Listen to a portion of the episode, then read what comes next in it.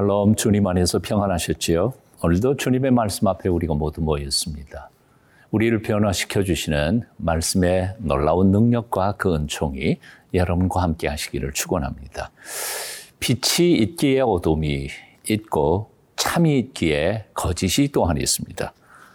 그런데 빛 가운데 사는 것, 어, 참을 따라 사는 것보다는 어둠에 숨어 살고 그리고 거짓으로 사는 것이 훨씬 더 쉽습니다. 그래서 많은 이들은 빛 가운데 그리고 참으로 살기보다는 어둠 속에서 그리고 거짓을 택하면서 살아가는 경향들이 많습니다. 좁은 길, 좁은 문을 버리고 넓은 길, 넓은 문을 찾는 경우도 많습니다. 하지만 아무리 힘들고 어려울지라도 빛 안에서 살고 그리고 참을 따라 사는 것이 어, 좁지만 영생하는 길인 줄 아, 믿고 믿음으로 살아가는 것이 축복된 생명의 길, 하나님의 은총의 길일 것입니다. 오늘 예레미야서 20장 1절부터 6절까지 그 두 길을 한번 살펴보겠습니다. 같이 읽어봅니다.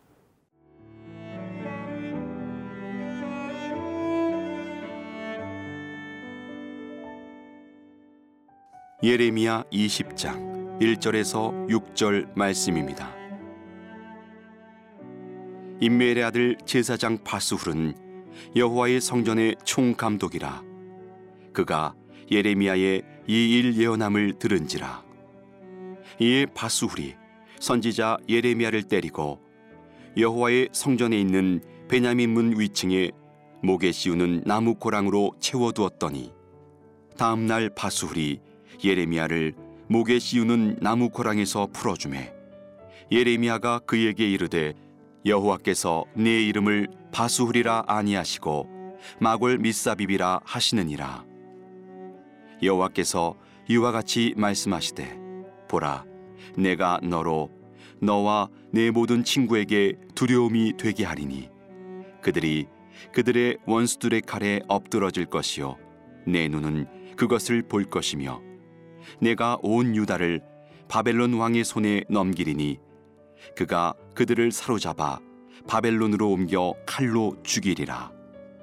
내가 또 이 성읍의 모든 부와 그 모든 소득과 그 모든 귀중품과 유다 왕들의 모든 보물을 그 원수의 손에 넘기리니 그들이 그것을 탈취하여 바벨론으로 가져가리라.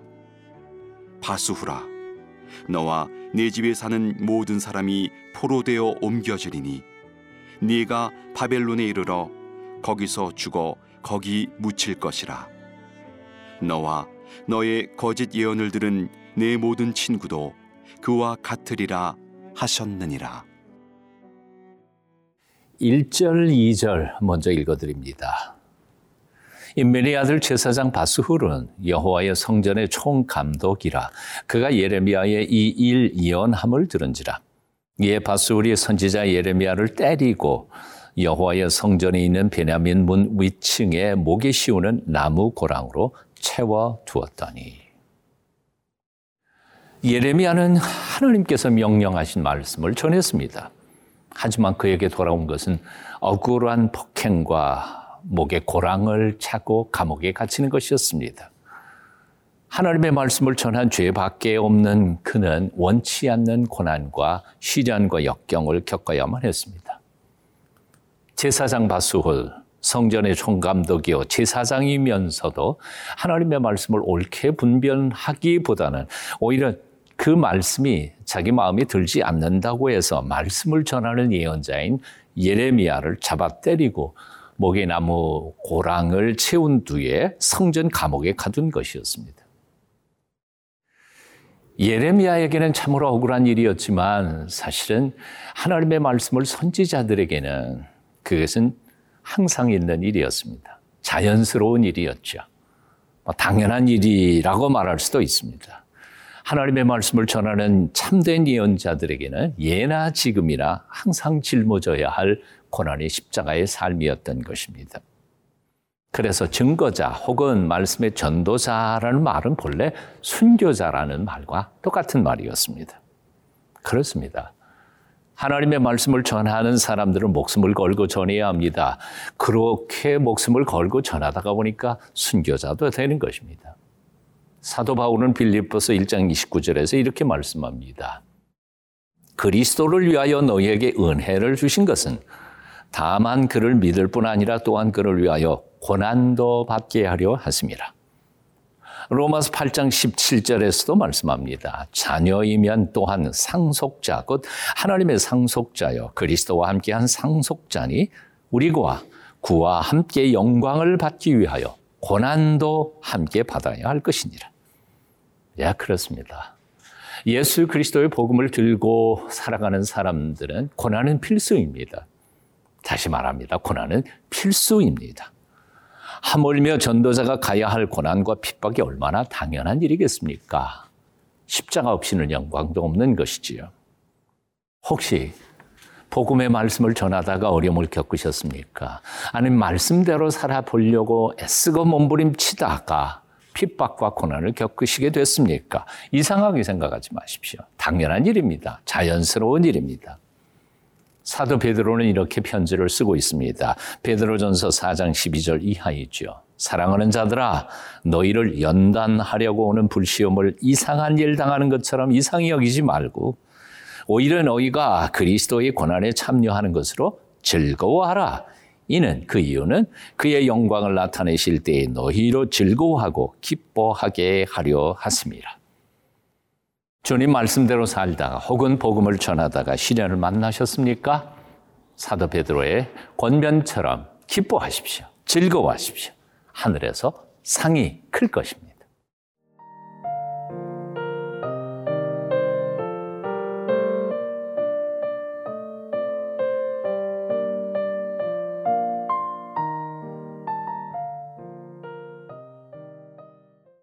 3절, 4절 제가 읽어보겠습니다. 다음날 바술이 예레미야에게 목에 씌우는 나무 고랑에서 풀어주매 예레미야가 그에게 이르되 여호와께서 내 이름을 바술이라 아니하고 마골 미사비비라 하시느니라.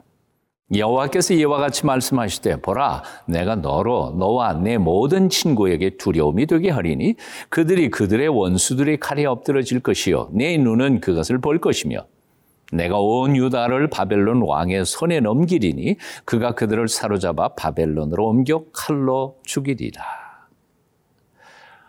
폭풍우 몰아칠 때 세상은 온통 어둠으로 가득 차도 바로 어, 비구름 저 건너편에는 찬란한 태양이 빛나고 있음을 우리는 압니다. 하나님께서는 요란한 세속의 역사 속에서도 여전히 당신의 섭리와 거룩한 뜻을 이루어가고 계심을 우리는 믿어야 할 것입니다.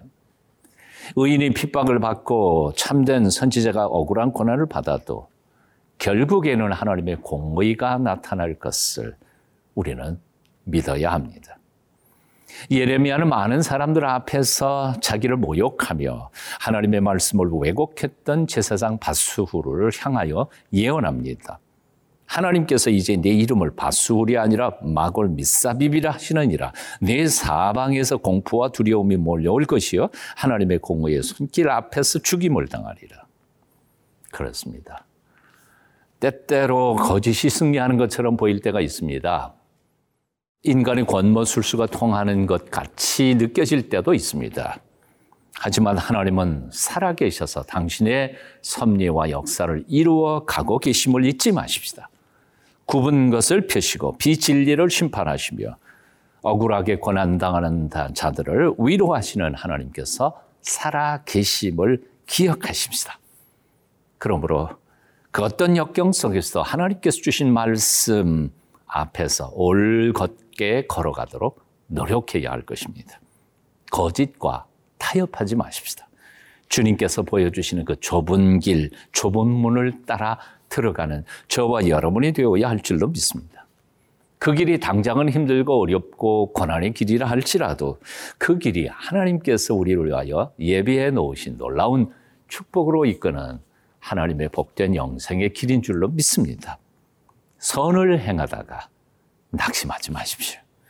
복음을 전하다가 절망하지 마십시오. 하나님이 우리와 함께 하십니다. 하나님께서 도와주셔서 마침내는 풍성한 열매를 거두게 하실 것입니다. 오늘도 놀라우신 하나님의 은혜가 여러분과 함께 하시기를 축원합니다. 기도하겠습니다. 살아계신 하나님, 아무리 좋아 보여도 거짓된 길을 따라가지 않게 하여 주시고, 아무리 힘들어 보여도 주님께서 보여주신 참되, 참된 길, 진리의 길을 끝까지 걸어갈 수 있도록 우리를 붙잡아 주시옵소서. 예수님 이름으로 기도합니다. 아멘.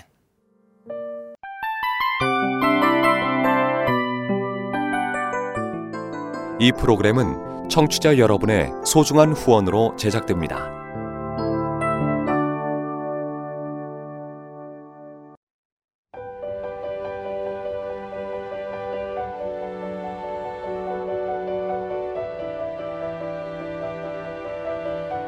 세상에는 수많은 교회들이 있지만 더 깊이 있는 말씀 강해를 찾기 위해 크기로만 교회를 선정하지 않습니다. 보다 좋은 영적 콘텐츠를 더 많이 나누기 위해 방송비를 받지 않습니다. 1년 365일 복음만 전하고 싶어서 우리는 광고를 하지 않습니다. 온누리의 복음을 땅끝까지 CGN TV와 함께 땅끝 선교사가 되주세요.